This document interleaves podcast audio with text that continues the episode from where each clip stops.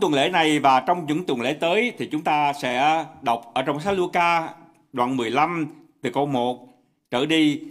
Đây là câu chuyện rất quen thuộc và nổi tiếng mà Đức Chúa Jesus Christ kể về ba câu chuyện ngụ ngôn. Câu chuyện ngụ ngôn về con chiên đi lạc, về đồng tiền lạc mất và đặc biệt nổi tiếng và quan trọng hơn hết là câu chuyện về hai người con.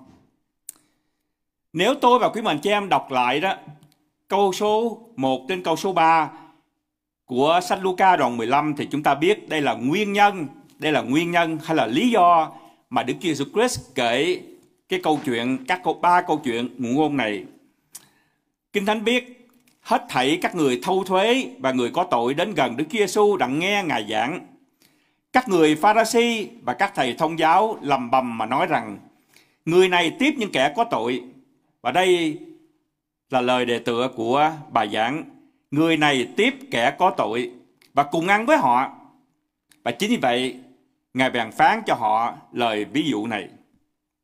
Cái lý do mà Đức Chúa Jesus Christ kể ba câu chuyện ngôn này là bởi vì những người Pharisee và những người thầy thông giáo khi họ thấy Đức Chúa Jesus Christ giảng cho những người mà họ gọi là những người có tội, những người thu thuế thì họ lầm bầm với nhau.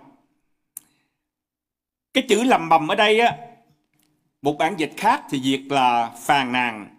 Hay là họ hàm ý rằng họ sầm xì, họ to nhỏ với nhau. Có thể họ sầm xì, họ to nhỏ ở trong vòng họ. Nhưng cũng có thể họ sầm xì, họ to nhỏ để cho người khác nghe những lời than bản của họ, trách móc của họ. Và đến nỗi Chúa nghe những lời lầm bầm của họ.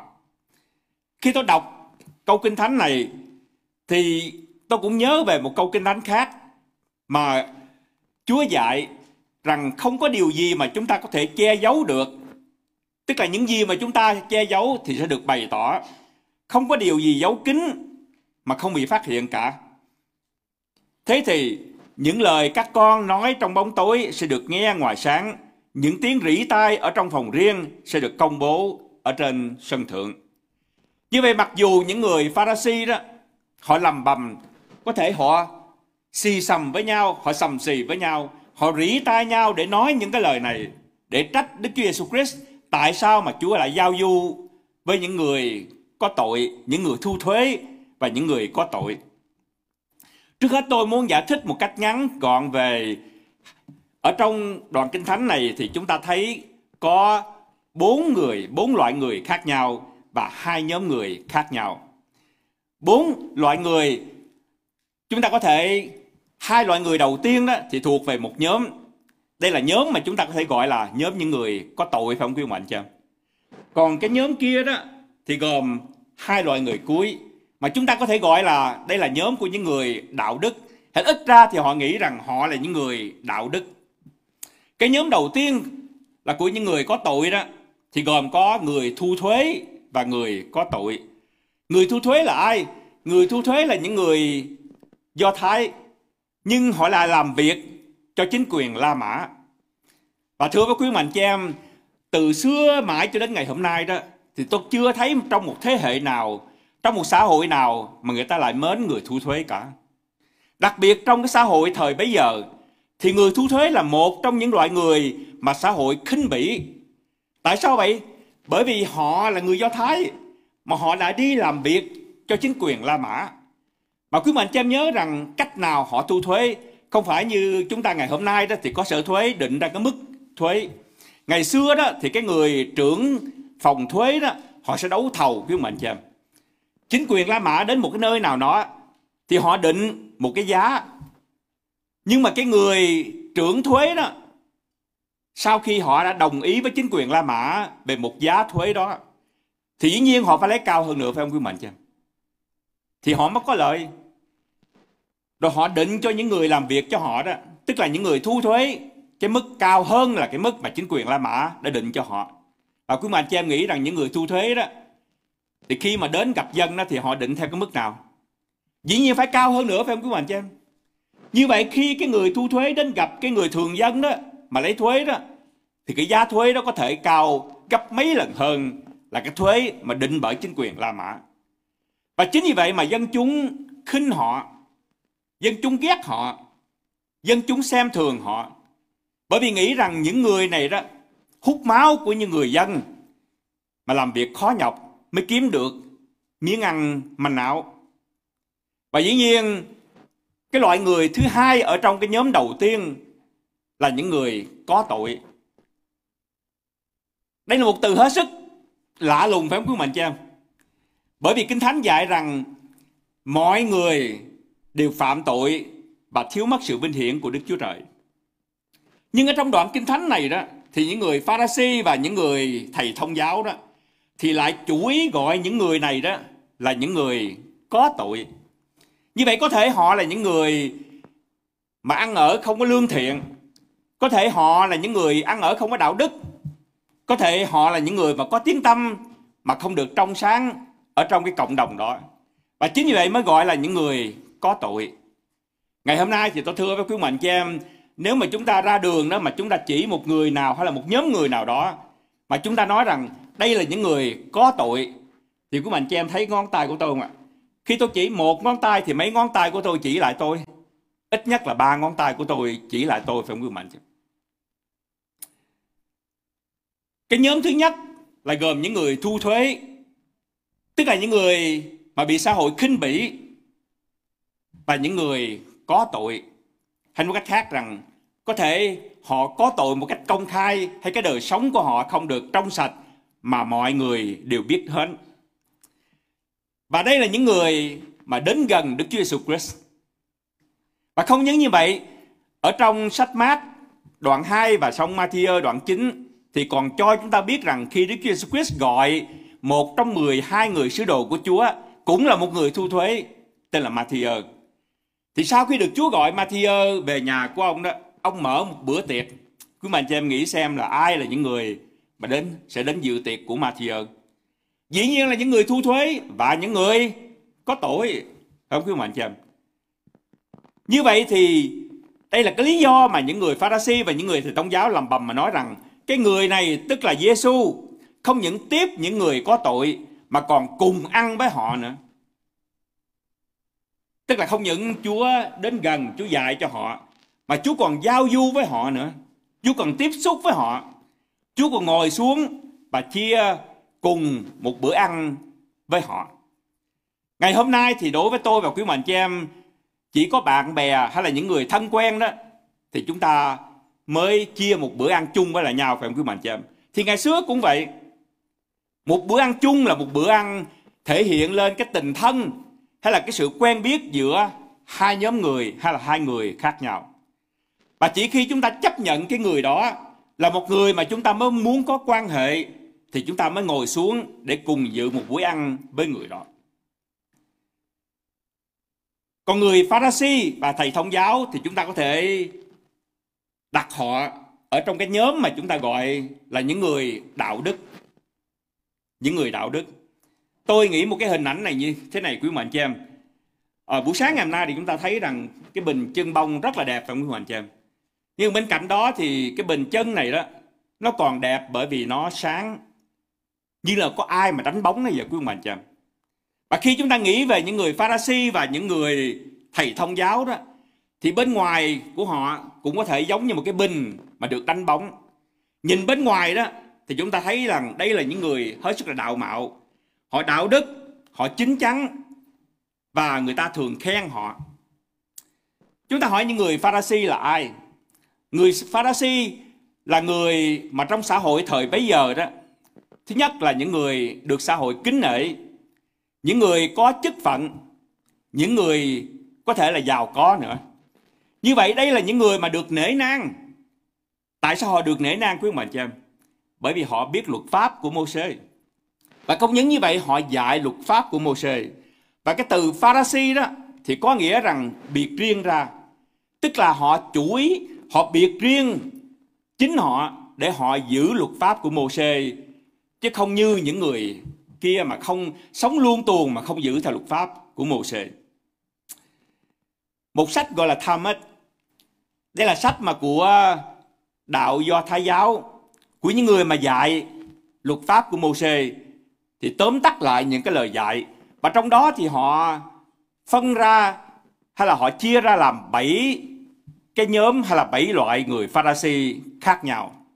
Và tôi muốn chia sẻ với quý bạn chị em, hy vọng rằng các anh chị em có một cái khái niệm một chút về những người Pharisee không phải theo cái đám đông bên ngoài mà chỉ nhìn ở phía ngoài nhưng có thể nhìn vào phía trong của người Pharisee nữa.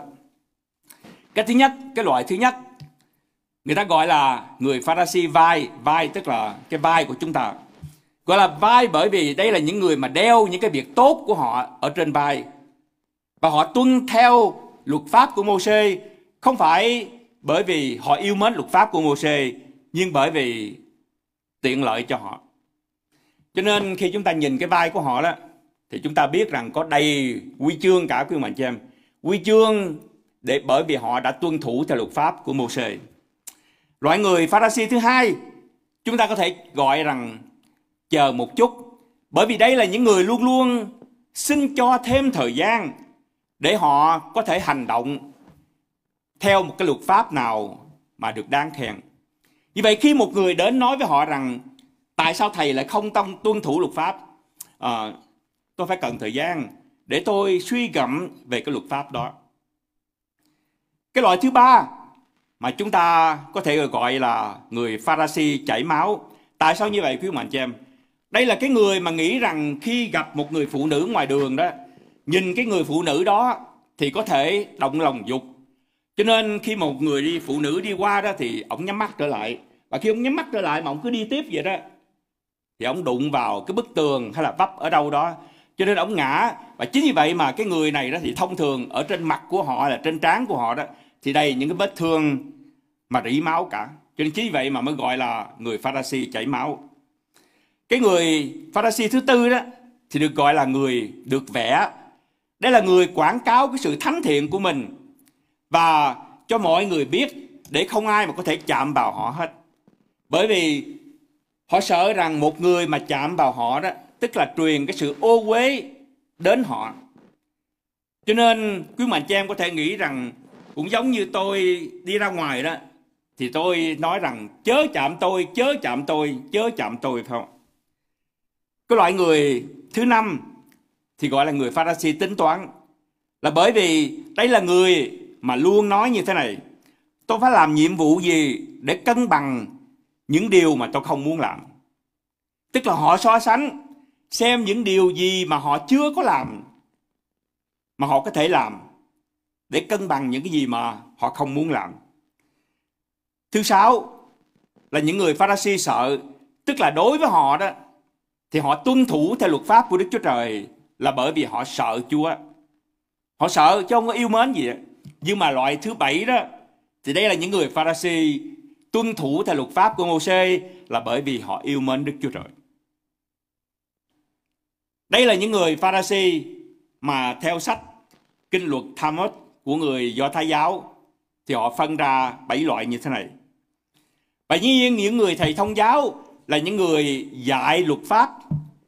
Cho nên cả hai loại người này đó là được kính trọng, được những người trong xã hội kính trọng, khen tặng, khen tặng. Và ngày hôm nay chúng ta có thể ví họ như là những người mục sư, những người linh mục, những người uh, tăng sư phải không quý bạn chưa? Bởi vì họ biết tôn giáo, họ dạy về tôn giáo. Như vậy chúng ta thấy rằng trong đoạn kinh thánh này đó thì có bốn loại người làm hai nhóm. Hai loại người đầu tiên là những người mà chúng ta có thể nói là những người bị xã hội khinh khi, xem thường, xem là những người có tội. Và cái nhóm thứ hai đó là những người được xã hội kính trọng, nghĩ rằng đây là những người đạo đức, những người biết luật pháp. Theo quý mạnh chị em, nếu quý mạnh chị em có thể giao du đó, thì quý mạnh chị em thường giao du với ai? Tôi nghĩ chúng ta khỏi cần giơ tay hay là trả lời câu hỏi này quý mạnh chị em. Chúng ta cũng biết, tôi cũng biết, tôi muốn giao du với ai phải không mình chị em và chính vì vậy mà chúng ta dạy con của chúng ta đó khi mà con chơi với bạn thì con làm gì con cẩn thận đừng có chơi với những người xấu nha con con phải tìm bạn tốt mà con chơi vậy đó mà Đức Chúa Giêsu Christ là giao du với những người hay là tiếng Việt chúng ta có cái từ là phường đó quý ông bà chị em. Những phường có tội hay là cái phường thu thuế. Và tôi nghĩ rằng khi những người Pharisee và những ngày thầy thông giáo đó, khi họ sầm xì với nhau, dĩ nhiên họ sầm xì với nhau bằng tiếng Aramaic hay là tiếng Hebrew. Nhưng nếu họ sầm xì với nhau bằng tiếng Việt Nam đó thì tôi chắc rằng họ cũng dùng cái từ phường phải không quý mạnh để nói lên cái sự khinh bỉ cái sự khinh dễ của họ đối với cái nhóm người này. Vậy đó mà Đức Chúa Jesus Christ là giao du với họ. Mà không những giao du với họ mà Chúa còn ngồi xuống để ăn để cho mọi người có thể thấy được. Và đây là cái lý do sau khi Chúa nghe những người đạo đức sầm xì, thì Chúa mới kể ba câu chuyện ngụ ngôn này. Đây là cái lý do của ba câu chuyện ngụ ngôn. Trong bài giảng buổi sáng ngày hôm nay, tôi muốn cùng quý bạn chị em suy nghĩ về hai điểm chung ở trong ba câu chuyện ngụ ngôn này. Mà đặc biệt trong câu chuyện ngôn đầu tiên về con chiên đi lạc. Cái điểm đầu tiên, điểm chung đầu tiên là cả ba câu chuyện ngôn này đều kể về sự lạc mất phải không quý mạnh? Một trong số 100 con chiên đi lạc mất. Một đồng trong số 10 đồng lạc mất. Một người con trong số hai người con lại bỏ đi. Nhưng mà chưa quý mạnh chị em. Trong những tuần lễ tới khi chúng ta quý mạnh chị em chắc là sẽ ngạc rất ngạc nhiên khi chúng ta suy nghĩ về cái câu chuyện người con trai, người con trai gì quý mạnh chị em. Chúng ta thường nói rằng đây là câu chuyện người con trai hoang đàn bởi vì chúng ta nghĩ rằng cái người bỏ đi là cái người sai. Nhưng mà xem, để xem quý mạnh chị Cái điểm tương đồng đầu tiên trong bà ba cái ngụ, ngụ ngôn này là cả ba đều nói về sự lạc mất cả. Đều nói về sự lạc mất cả. Chiên lạc mất, đồng tiền lạc mất và đứa con lạc mất. Tại sao Đức Chúa Giêsu Christ khi nghe những lời sầm xì của những người Pharisee và những thầy thông giáo chê khinh rằng tại sao Chúa lại giao du với những người có tội, thì Chúa lại kể ba câu chuyện cùng nói về sự lạc mất quý ông bà chị Chúa hàm ý gì? Dĩ nhiên tôi và quý mạnh chị em hiểu không ạ? Chúa hàm ý rằng những người lạc mất không phải là những người thiếu đạo đức, mà ngay cả những người mà xã hội xem là đạo đức những người mà xã hội kính trọng đó, thì họ cũng lạc mất như là những người có tội hay là phường thu thuế. Và đây là cái điểm đầu tiên. Và chính vì vậy quý bạn chị em ơi, cái cửa hẹp mà Đức Chúa Jesus Christ dạy đó rất là khó. Cái hình ảnh đầu tiên trong câu chuyện ngôn về con chiên đi lạc là về một con chiên phải không quý bạn chị em? Thông thường khi tôi và quý bạn chị em nghĩ về con chiên đó thì quý mạnh chị em nghĩ về hình ảnh gì? Ồ, Thi Thiên 23, phải không ạ? Đức Giê-hô-va là đấng chăn giữ tôi, tôi chẳng thiếu thốn gì. Ngài khiến tôi an nghỉ nơi đồng cỏ xanh tươi, dẫn tôi đến mé nước bình tĩnh. Ngài bổ lại linh hồn tôi, dần dần. Tức là chúng ta cảm thấy rất êm ái, rất nhẹ nhàng. Chúng ta cảm thấy được yên ủi, phải không? Chứ? Và chính vì vậy mà Thi Thiên 23 thường đọc ở trong tang lễ, phải không các bạn? Trước khi mà giải thích về câu chuyện ngôn này thì tôi muốn chia sẻ với quý bạn chị em một điều rất quan trọng.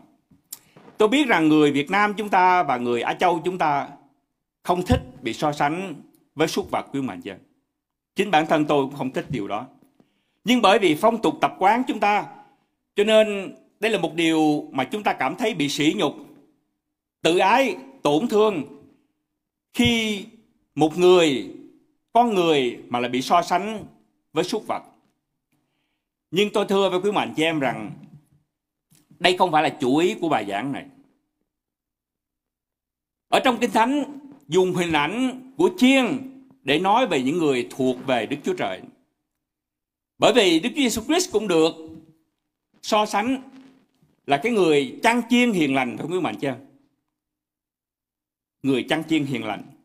Như vậy trước hết tôi muốn quý mạnh chị em hiểu và đồng ý với tôi rằng khi Kinh Thánh dạy chúng ta rằng chúng ta như chiên đi lạc thì không nghĩa rằng Kinh Thánh làm nhục chúng ta hay muốn làm cho chúng ta thấy hổ thẹn hay là cảm thấy tức giận vân vân. Cái lý do rất đơn giản là bởi vì những người mà nghe lời Đức Chúa Jesus Christ dạy đó sinh sống ở trong vùng đó mà người ta chăn chiên quý mạnh cho em.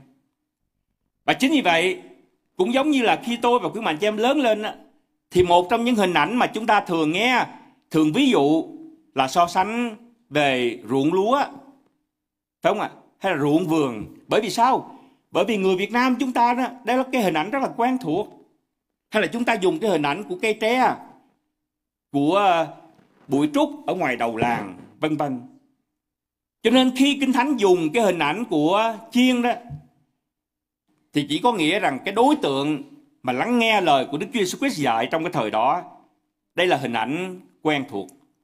Chứ không phải là bởi vì kinh thánh muốn chủ ý để làm nhục hay là để làm tự ái tổn thương cái người nghe. Tuy nhiên, dù giải thích như vậy, thì chiên không phải là cái loài vật mà sạch sẽ, nó dễ thương như tôi và quý mạnh chị em thường nghĩ có một người mục sư ông từng là người chăn chiên rồi ông bỏ nghề chăn chiên để ông chăn chiên của đức chúa trời. Và ông giải thích như thế này chiên là một loài thú vật không được khôn lắm. À, tôi xin quý mạnh chị em hiểu ý tôi nói không được khôn của ông người tức là khi một con chiên con chiên thì rất dễ đi lạc mà nó không biết rằng nó đi đâu. Con chiên có một điều đặc biệt là khi thấy cỏ và thấy nước đó ở bất cứ nơi nào đó thì nó sẽ tìm đến để nó ăn cỏ và để nó uống nước. Mặc dù cái nơi đó là một nơi nguy hiểm mặc dù cái nơi đó đó là một cái dốc mà khi nó đến đó, có thể nó sẽ trượt xuyên xuống và nó rớt xuống hố nó chết. Nó không hề nghĩ đến sự nguy hiểm. Và thưa với quý mạnh chị em con chiên nó không sạch sẽ như tôi và quý mạnh chị em thường nghĩ. Là bởi vì đến mùa hè đó khi mà những con ký sinh trùng á nó ở trong cái bộ lông con chiên đó thì người ta phải nhúng cả con chiên vào một cái hồ mà trong đó có thuốc để mà giết những con uh, ký trúc sinh đó. Như vậy trước hết chiên thì không được khôn ngoan lắm. Cái thứ hai nữa đó là chiên thì không phải sạch sẽ như tôi và quý mạnh chị em thường nghĩ. Một số ở đây thì có nuôi mèo hay là nuôi chó phải không quý mạnh chị em? Tôi biết rằng một số con chó quý mạnh chị em nuôi rất là khôn. Quý mạnh chị em có thể ra lệnh cho nó, quý mạnh chị em có thể kêu nó thì nó nó làm theo quý mạnh chị em. Thậm chí quý mạnh chị em chỉ cần nói là một tiếng đó, từ ở xa đó, thì nó chạy đến cho quý mạnh chị em. Và quý mạnh chị em chắc có nghe những câu chuyện mà con chó đi lạc cả mấy tuần lễ, nó vẫn có thể tìm đường để nó trở về. Nhưng chưa có một con chiên nào trong lịch sử loài người mà nó đi lạc mà nó tìm về chuồng cả quý mạnh chị cái đó tôi chắc chắn với quý mạnh chị như vậy chiên là một loài không có được khôn lắm. Và chiên là một loài số vật mà luôn luôn cần phải được có người chăn bởi vì nó không biết nó đến những cái nơi nguy hiểm. Như vậy hình ảnh của chiên mà Chúa muốn nói, nếu chúng ta suy gẫm một chút về những người mà có tội hay là những người hư mất có nghĩa rằng tất cả tôi và quý mạnh chị em đều phải cần được cứu cả không có ngoại lệ quý mạnh chị em không có ngoại lệ và tất cả tôi và quý mạnh chị em đều luôn luôn tìm đến những cái nơi mà chúng ta thấy rằng cỏ xanh, nước mát, bất chấp mọi nguy hiểm. Và tôi giải thích cái ý này sao. Như vậy chiên thì cần có một người chăn. Và Kinh Thánh dạy tôi và quý mạnh chị em như trong sách Giăng đoạn 10 thì Đức Chúa Jesus Christ là đấng chăn chiên hiền lành. Và cũng chính vì vậy mà quý mạnh chị em nhớ rằng khi Chúa tha thứ cho phi rơ và Chúa sai phi rơ làm gì quý mạnh chị em? Chúa nói rằng nếu Ngươi yêu ta thì ngươi làm gì? Ngươi chăn chiên của ta. Như vậy, thứ nhất, tất cả những con chiên đều cần phải có người chăn cả. Cái thứ hai là chiên không biết nguy hiểm mà nó có thể sẽ xảy đến cho nó. Hệ nó thấy cái điều, hệ nó thấy cỏ xanh, hệ nó thấy nước mát là nó nhào đến quý ông chị em bất chấp nguy hiểm. Kinh Thánh dạy tôi và quý ông chị em trong sách Esai rằng chúng ta thảy, tức là hết thảy, đều như chiên đi lạc. Ai theo đường nấy, Đức Giê-hô-va đã làm cho tội lỗi của hết thảy chúng ta chất trên người. Và câu Kinh Thánh này thì có hai nghĩa. Nghĩa thứ nhất là tất cả tôi và quý mạnh chị em đều đi lạc, tức là đi khỏi vòng của Đức Chúa Trời, khỏi con đường của Đức Chúa Trời. Và cái thứ hai đó là bởi vì tất cả chúng ta đều đi khỏi con đường của Đức Chúa Trời, đi sai đường của Đức Chúa Trời. Cho nên có một cái giá cho cái người chăn chiên. Và cái giá đó là gì quý mạnh cho em? Tội lỗi của hết thảy chúng ta đều chắc ở trên người. Và đúng vậy quý mạnh cho em. Chẳng phải Đức Chúa Jesus Christ chịu chết cho tội của loài người hay sao? Và đây là cái lý do mà Chúa phải đến thế gian để cứu những người có tội. Như vậy Kinh Thánh dạy rằng cái thứ nhất, tất cả mọi người đều có tội, trong đó gồm cả những người Pharisee và những người thầy thông giáo. Như vậy buổi sáng ngày hôm nay, tôi muốn thưa cùng quý mạnh chị em, có thể bên ngoài chúng ta như một cái bình rất là sáng, nhưng nào ai biết bên trong của chúng ta như thế nào, phải không quý mạnh chị em những người mà xã hội xem là đạo đức, những người mà xã hội tân bốc chúng ta phải xem lại theo lời kinh thánh dạy rằng tất cả đều như chiên đi lạc đều như chiên đi lạc cái lời dạy của Kinh Thánh về mọi người đều phạm tội như chiên đi lạc là một cái lời dạy mà có thể khiến cho người ta nghe cảm thấy bị xúc phạm, bị tự ái và thậm chí tức giận. Và chính vì vậy mà Chúa mới nói rằng đây là con đường hẹp. Có người thì hỏi rằng tại sao Kinh Thánh lại nhục mạ là hạ phẩm giá con người như vậy? Cách đây hơn 200 năm, có một phong trào gọi là phong trào khai minh là enlightenment thì những người mà theo cái phong trào này đó họ nghĩ về cái giáo điều mà tôi gọi là cái cái giáo điều về tội tổ tông có nghĩa rằng mọi người đều phạm tội từ Adam cho đến ngày hôm nay. Đây là một giáo điều mà đáng ghê tởm, đáng kinh thường. Và họ nghĩ rằng tại sao Kinh Thánh có thể dạy như vậy? Bởi vì họ nghĩ rằng khi một con người sinh ra đó thì cũng giống như là chúng ta thường nghe nhân chi sơ thì tính tính gì quý mạnh chị em giờ tính bổn thiện chứ không phải là tính bổn ác nhưng mà tôi với quý mạnh chị em mà có con thì chúng ta biết rằng tôi chưa thấy đứa con nào của tôi mà nhân chi sơ tính bổn thiện cả quý mạnh chứ chúng ta mong rằng con của chúng ta có tính bổn thiện khi nó sanh ra nhưng thực tế của loài người, thực tế của xã hội, chúng ta thấy rằng nếu con người sinh ra mà mà thiện đó, thì tại sao ở trong xã hội lại có tội ác? Một số những người theo cái phong trào khai minh, hay thậm chí như khổng bà lão thì dạy rằng, sở dĩ chúng ta có tội đó là bởi vì xã hội, cái môi trường bên ngoài khiến cho chúng ta trở nên tội lỗi. Nhưng quý mạnh chị em, tôi hỏi quý mạnh chị em rằng, con gà sanh trước hay là cái trứng sanh trước? Bởi vì con người có tội cho nên mới khiến cho xã hội trở nên tội lỗi. Hay là bởi vì xã hội khiến cho con người trở nên tội lỗi? Mà xã hội là ai? Chẳng phải xã hội là con người hay sao? Như vậy nếu mọi người sinh ra đều là thiện cả thì cái lý do gì mà xã hội lại đầy dẫy những tội lỗi cả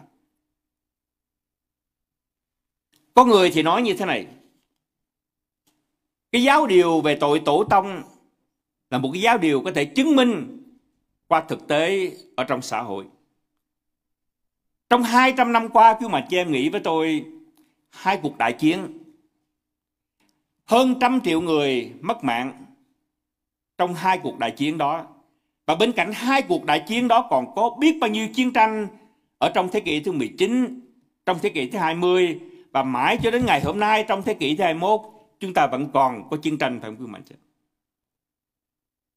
Người ta thường nghĩ rằng cái nạn xã hội cái nạn mà nô lệ đã hủy bỏ cả trăm năm nay rồi chẳng phải tổng thống Abraham Lincoln của Hoa Kỳ ký sắc luật bỏ nạn nô lệ hay sao quý mạnh chị em có biết rằng ngay ngày hôm nay nè trong xã trong cái thời điểm tôi và quý bạn sinh, sinh sống ở trên xã hội thế kỷ thứ 21 những người bị bán làm nô lệ nhiều hơn lúc nào hết.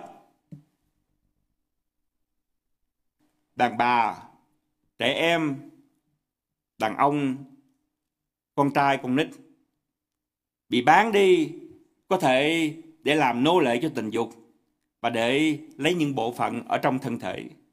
Quý mạnh chị em, một số quý mạnh chị em đây biết rõ hơn tôi về những câu chuyện đó.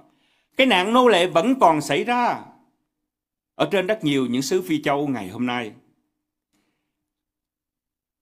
Con người văn minh hơn, đúng vậy. Những cái nguy hiểm về chiến tranh, tội lỗi có giảm hơn không, quý mạnh chị em? Quý mạnh chị em suy nghĩ với tôi về điều đó kinh thánh xác nhận rằng mọi người đều phạm tội và thiếu mất sự vinh hiển của đức chúa trời. Mọi người đều phạm tội. Như vậy, cái lời dạy đầu tiên đó là mỗi con chiên, mọi con chiên đều đi lạc. Hay là tất cả mọi người đều phạm tội. Có thể khiến cho một số người cảm thấy bị tự ái, tổn thương. Nhưng đây là lời kinh thánh dạy. Cái điều thứ hai đó, nói rằng con chiên đó thì thường hay lao vào những nơi nguy hiểm hệ nó thấy cỏ xanh hay là nước mát, bất chấp mọi nguy hiểm. Tôi và quý mệnh chị em, tất cả mọi người chúng ta đều có những tiếng gọi ở trong đời sống và quý mệnh chị em? Có thể cái tiếng gọi đó là tiền bạc, có thể cái tiếng gọi đó là danh vọng, có thể cái tiếng gọi đó là quan hệ, có thể cái tiếng gọi đó là tình dục. Có thể cái tiếng gọi đó là thỏa mãn về xác thịt. Tất cả tôi và quý mạnh chị em đều lắng nghe theo những tiếng gọi và chính vì vậy chúng ta phản ứng theo những tiếng gọi đó. Đến ngày thứ hai đó, thì cái tiếng gọi gì khiến tôi và quý mạnh chị em thức dậy mỗi buổi sáng? Để xúc miệng rửa mặt và chuẩn bị đi làm. Chẳng phải là để chúng ta có thể kiếm tiền để chúng ta có cơm ăn áo mặc, để chúng ta nuôi nấng gia đình hay sao? Đến sáng chủ nhật, cái tiếng gọi gì khiến cho quý mạnh chị em thức dậy, quý mạnh chị em thay đồ, quý mạnh chị em lái xe đến hội thánh? Bởi vì quý mạnh chị em yêu mến Chúa. Cho nên trong đời sống tôi và quý mạnh chị em thường nghe rất nhiều những tiếng gọi. Nhưng không phải cái tiếng gọi nào thì cũng có đồng một mức độ quan trọng ở trong đời sống của chúng ta.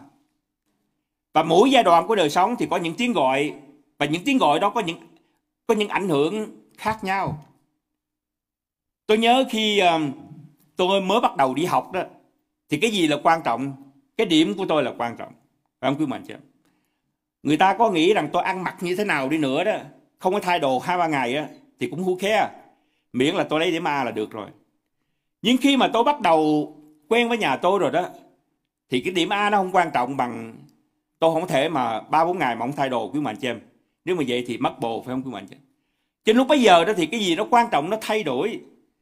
Và khi chúng ta lập gia đình rồi đó, thì những cái thứ tự ưu tiên ở trong đời sống nó cũng thay đổi. Như vậy, nếu kinh thánh ví rằng tất cả như những con chiên, thì cái gì mà thấy được, cái gì mà thỏa mãn về cái nhu cầu vật chất, thì chúng ta sẽ theo đuổi nó. Cũng giống như con chiên, khi thấy cỏ xanh khi thấy nước mát thì nó bất chấp mọi nguy hiểm nó sẽ chạy đến cái nơi đó cũng vậy tôi và quý mạnh chị em kinh thánh dạy rằng lẽ ra đó thì chúng ta nên nghe theo cái lời gọi của ai quý mạnh chị em nghe theo lời gọi của người chăn chiên nhưng thay vì nghe theo cái lời gọi người chăn chiên thì chúng ta nghe theo cái lời gọi của ai? Của cỏ xanh, của nước mát. Và đây là một điều mà Kinh Thánh muốn dạy tôi và quý mạnh cha. Chúng ta cũng có những lúc như những con thiêu thân lao đầu vào cái ngọn đèn nóng cháy mà không hề biết rằng có thể bị thiêu đốt ở trong một vài phút, một vài giây đồng hồ tới nữa. Cũng vậy, khi chiên thấy cỏ xanh nước mát thì bất chấp mọi nguy hiểm mặc dù dốc nó có cái đồi nó có dốc như thế nào đi nữa ở dưới đó là cái thung lũng mà đầy những đá thì chiên vẫn lao vào để tìm cỏ để tìm nước thay vì nghe theo cái tiếng gọi của người trăng chiên. Như vậy qua câu chuyện ngôn này thì Đức Chúa Jesus Christ muốn nói với cái người nghe, đặc biệt là những người Pharisee và những người thầy thông giáo rằng chính các ông cũng là chiên. Cũng là chiên. Đó là cái điểm chung thứ nhất. Ba câu chuyện này đều nói về sự lạc mất. Cái điểm chung thứ hai và trong những tuần lễ tới, chúng ta sẽ khai triển nhiều hơn. Và cái điểm chung thứ hai này đó, tôi thú thật với quý mạnh chị em, tôi chưa có ai, tôi chưa đọc một sách giải kinh hay là nghe một bài giảng nào để nói về cái điểm chung thứ hai này cả. Tôi muốn giải thích như thế này. Quý mạnh chị em có chú ý rằng trong ba câu chuyện ngôn này, cả ba đều nói về số đông không? 100 con chiên 10 đồng tiền bạc và trong một gia đình gia đình thì có ít nhất là ba người, có cha, có hai người con. Không một câu chuyện ngôn nào mà kể về một cả quý mạnh chị đều nói về số đông cả. Như vậy cái điểm này muốn nói gì quý mạnh chị em nói rằng khi con chiên đi lạc đó, thì con chiên trở về, có phải trở về chuồng một mình không quý mạnh chị em không. Con chiên trở về cùng 99 con chiên khác, có phải như vậy không? Khi một đồng tiền bị lạc mất đó thì cái người phụ nữ thắp đèn lên để đi tìm. Rồi trở về với gì? Với chính cái đồng tiền mà còn ở trong tủ, trong túi của bà. Và khi cái người con hoang đàn trở về đó, thì ông trở về đâu? Trở về nhà là nơi có cha, nơi có anh. Tôi muốn thưa với quý mạnh chị em, nếu người tín đồ nào nghĩ rằng họ chỉ là con chiên và họ chỉ là duy con chiên họ không cần đến đàn đó thì tôi nghĩ họ đang nghĩ sai lời của Đức Chúa Jesus Christ dạy. Chiên cần đàn, tiền cũng phải cần nhóm, gia đình cũng phải cần có anh chị em phải không quý mạnh chứ? Cũng vậy tín đồ cũng phải cần có hội thánh quý mạnh chứ? Và đây là cái ý mà tôi muốn chia sẻ ở trong buổi sáng ngày hôm nay về cái điểm chung thứ hai của câu chuyện ngụ ngôn. Có nghĩa rằng cả ba câu chuyện ngôn đều nói về sự lạc mất và cả ba đều nói về số đông, về một tập thể, một cộng đồng, một gia đình, một số tiền. Tôi muốn giải thích một điều nữa trước khi chúng ta chấm dứt. Mỗi gia đình, mỗi đoàn thể, mỗi tổ chức đều có cùng một điều mà chúng ta gọi là danh tính hay là identity. Danh tính có nghĩa là những điều mà chúng ta có chung với là nhau. Và chúng ta xem những điều này là những điều mà khiến cho những người ở trong cái cộng đoàn đó có thể liên kết với nhau. Tôi lấy ví dụ, tôi và quý mạnh chị em có một danh tính là người Việt Nam. Đúng không? Chúng ta liên hệ với nhau bởi vì chúng ta có cùng một màu da, chúng ta lớn lên trong cùng một đất nước, chúng ta có cùng một văn hóa. Và đây là cái danh tính. Tôi và quý mạnh chị em bên cạnh đó còn có một danh tính nữa. Chúng ta là người tin Chúa. Và chính vì vậy chúng ta đến hội thánh của Chúa. Và chính vì cái danh tính này mà chúng ta mới có thể liên kết với lại nhau. Trong đời sống có rất nhiều những danh tính mà khiến cho một người tham gia vào một đoàn thể này hay một đoàn thể khác. Các bác sĩ đó thì không có tham gia vào một cái đoàn thể mà của những người làm móng ngựa phải không quý bạn chưa? Hay là cái người mà ngày hôm nay thì chắc là người ta không còn làm móng ngựa ngoặt trừ những người mà chạy chạy đua ngựa. Nhưng một số quý mạnh chị em ở đây thì có những cái nghề nghiệp mà quý mạnh chị em tham gia vào những đoàn thể đó để quý mạnh chị em có thể học hỏi, để quý mạnh chị em có thể phát triển cái nghề nghiệp của mình. Và chính những điểm chung đó đó nó nối kết quý mạnh chị em lại với nhau. Cái câu hỏi ở đây đó là cái danh tính gì nối kết những người ở trong Chúa? Theo các anh chị em thì cái danh tính gì nối kết những người ở trong Chúa? Dựa vào hai điểm chung mà tôi đã chia sẻ với quý mạnh chị em. Cái thứ nhất, tất cả chúng ta đều được cứu bởi ân điển. Tất cả tôi và quý mạnh chị em đều là người có tội tất cả tôi và quý mạnh chị em thay vì lắng nghe cái tiếng gọi của người chăn chiên thì đều chạy theo những tiếng gọi ở bên ngoài. Và đây là những điểm chung phải không quý mạnh chị em. Và quý mạnh chị em dừng lại để suy nghĩ với tôi một chút. Ở trong hội đoàn của những người Pharisee và những người thầy thông giáo, chắc chắn họ có những xung đột, họ chỉ có những xung khắc.